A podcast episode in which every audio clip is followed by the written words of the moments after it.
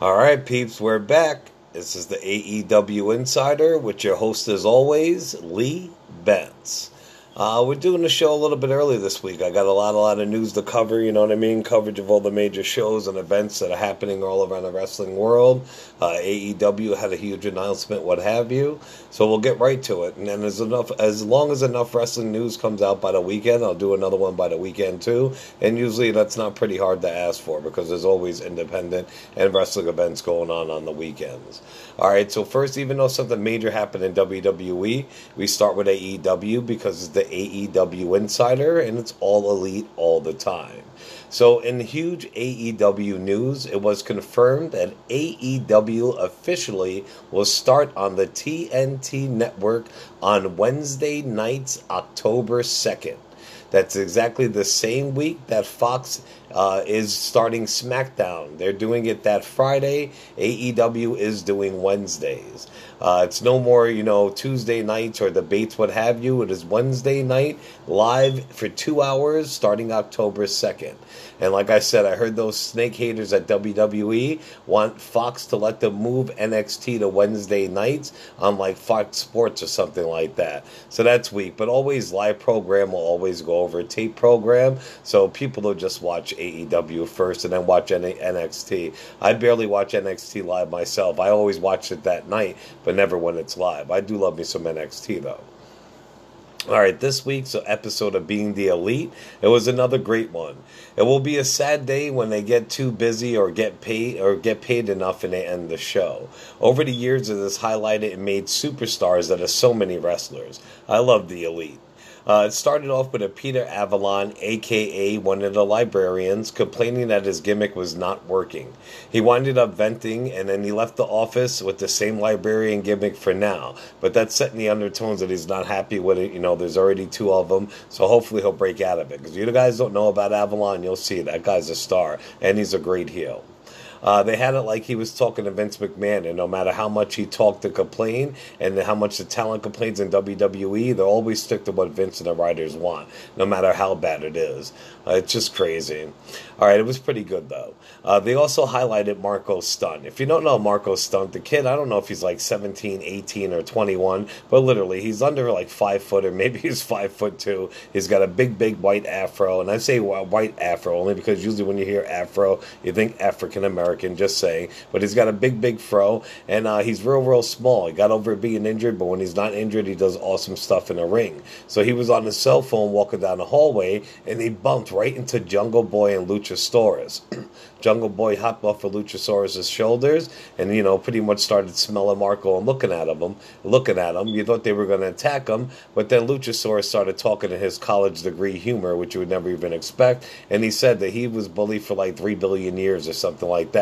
So you know how it is. He told them that they can stick with it, that Marko can stick with them. So Jungle Boy hopped back on his shoulders. They walked away, and Marko said, "Wait up." So now they're going to have them as a three piece, and they, they're going to be huge in AEW. You'll see because all of them are awesome, especially Luchasaurus and Marko. I don't know too much about Jungle Boy yet, but I heard he's good.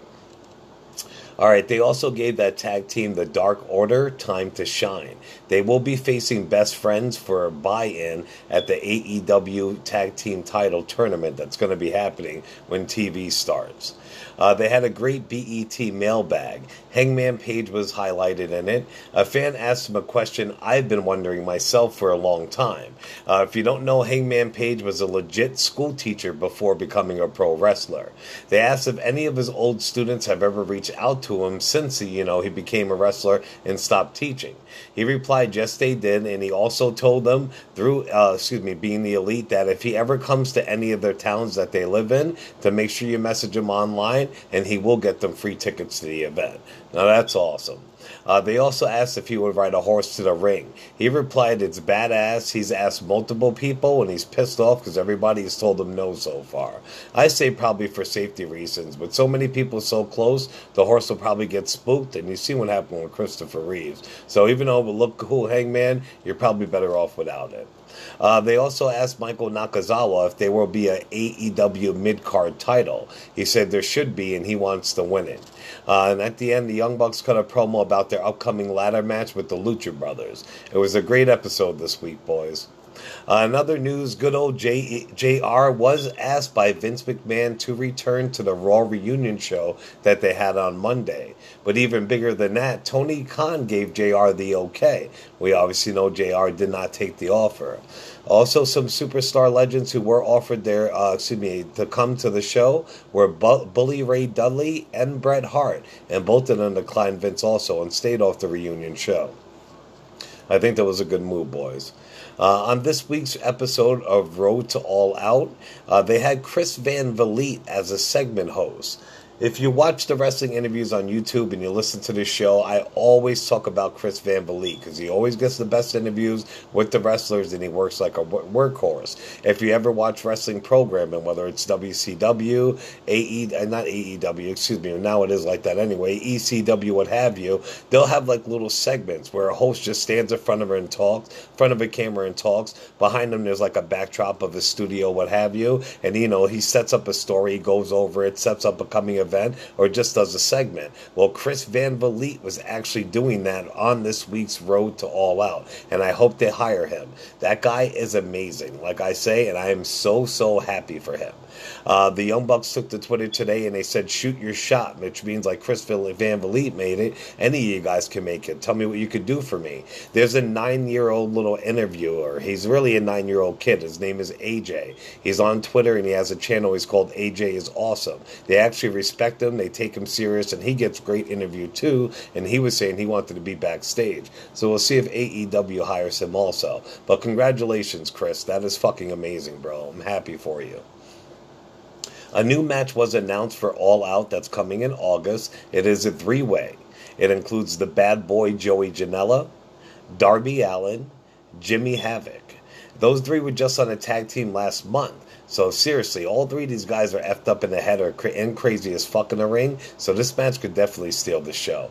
I can't wait for Janela to really get his spotlight and time to shine. That guy's a star.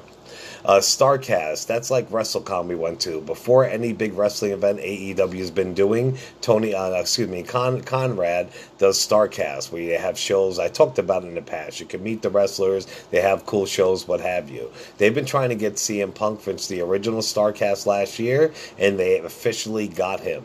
CM Punk himself will be at Starcast next month. You get to do a meet and greet and all that, and they even have big packages where you get a uh, finally a, signa- a signature CM Punk cup. You get a pin, you get artwork, you can get an autograph, you can get a picture. I can only imagine how much they're going to be charging. But he and Starcast are going to make a boatload of money that weekend. And it came out that AEW did offer Punk two AEW contracts so far to wrestle, but they did do it by text message. And this is what he had to say about that. He said, The last thing I got, I got a text from Cody. And again, I almost don't even know how to reply to them sometimes because if I reply, they do interviews and they're like, oh yeah, I just talked to Punk. I'm kind of damned if I do or damned if I don't. I always think if somebody wants to do business with me, they can come talk to me. Texting offers isn't really a way to do good business, at least. He's right about that. And then he said about another event, it was texted through three people and an offer came in, in through a text. This is like a month ago, maybe. I think it was just a general offer, but I never could have done the last one in Vegas, double or nothing, because I was in California for CFFC. So you see, that's not saying he definitely would turn it down, but they tried getting him again last month. They're not going to stop until they get him. If CM Punk comes back anywhere, it's going to be AEW, and you fucking know it. You'll be haters all you want, but it's the truth. AEW was featured in TV Guide, or they're going to be featured in the upcoming TV Guide. They did a great photo shoot with all the main players Omega, the Bucks, Cody, Hangman, two of the female wrestlers, what have you, and even Tony Khan himself. So check out that interview and check out those pictures. All right, let's get to some WWE news. It was reported that by TMZ at uh, like 3:44 in the morning last night, this morning, what have you, Jimmy Uso was busted for his second DUI this year. He got busted earlier this year in February. Uh, there was no punishment at, at that time. Uh, he must think or know that since he's related to The Rock, Roman Reigns, etc., he is untouchable. But almost any other superstar would have been fired by now. It is crazy that on Raw last, excuse me, this Monday night's Raw the reunion show, John Cena was doing his rap in John Cena, and he rapped. Uh, he brought up a rap against the Usos about Jimmy's mugshots and their past DUIs, and look what happens day later. That's in days later. That's insane. And actually, right before I started this recording, it did come to light that Jimmy Uso is being putting on a, a hiatus, a break, just like they did with Crazy Crazy as a Fox, Alicia Fox, a few months back. Higher ups backstage and people close to him are concerned because he's thrown away his career and his marriage to Naomi, WWE superstar. All the best to you, Us, but seriously, man, if it was anybody else, you would have been gone, and you obviously don't respect the business, your career, or what's been handed to you and what you work for. It's fucked up. On Twitter, Randy Orton and Will Ospreay exchanged words, but not in a bad way like it went down between Ospreay and uh, Seth Rollins a couple weeks back.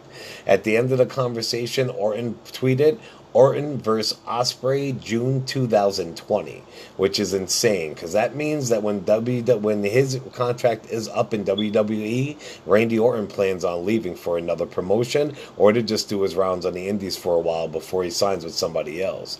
It's crazy because it just it's just nuts, man. His wife complains on Twitter, he complains on Twitter, even though they got the stupid brand split when they have like Raw's 25th anniversary or this reunion show last week. They won't have him on it because he's on SmackDown. His wife's even opened her mouth a couple times, and that's a big no no. Nothing's been done.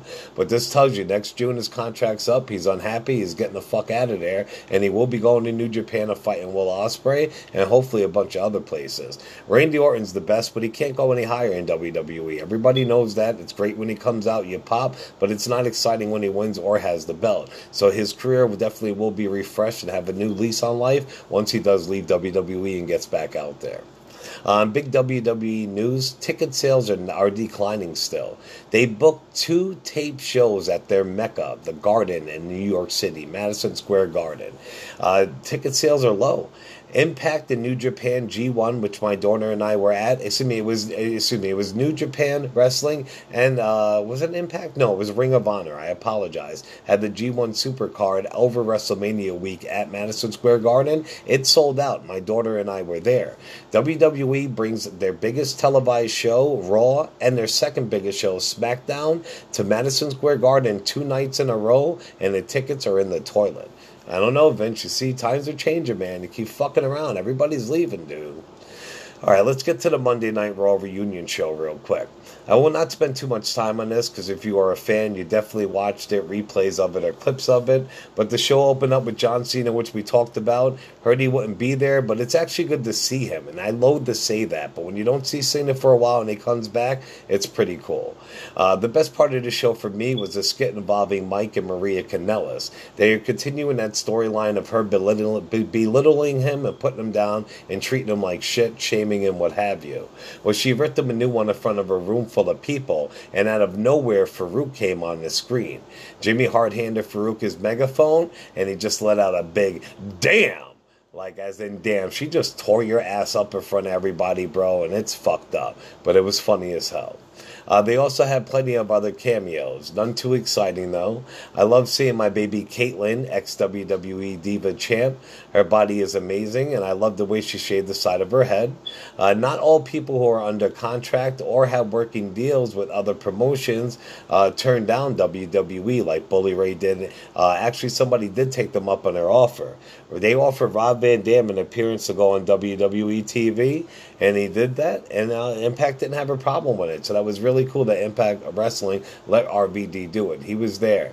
Uh, he got a big pop, of course. He led the charge of him, Kurt Angle, uh, and two other wrestlers down to the ring like they were going to attack Sami Zayn because he was talking smack.